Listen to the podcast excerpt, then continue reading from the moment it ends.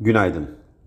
Ağustos ayı tüfe enflasyonu %9.09 ile hem %7.4 olan piyasa konsensusunun hem de %6.8 olan beklentimizin çok üzerinde gerçekleşti.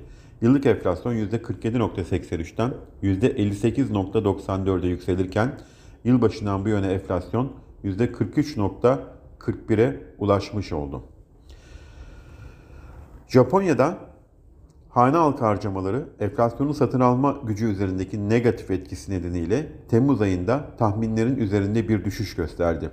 Bugün yurt içinde Türkiye Cumhuriyeti Merkez Bankası fiyat gelişmeleri raporu ve reel efektif döviz kuru endeksi izlenecek. Ayrıca Cumhurbaşkanlığı kabine toplantısı takip edilecek. Yurt dışında hizmet sektörü PMI rakamları, Euro bölgesi tüfe verileri ve Amerika'da fabrika siparişleri izlenecek.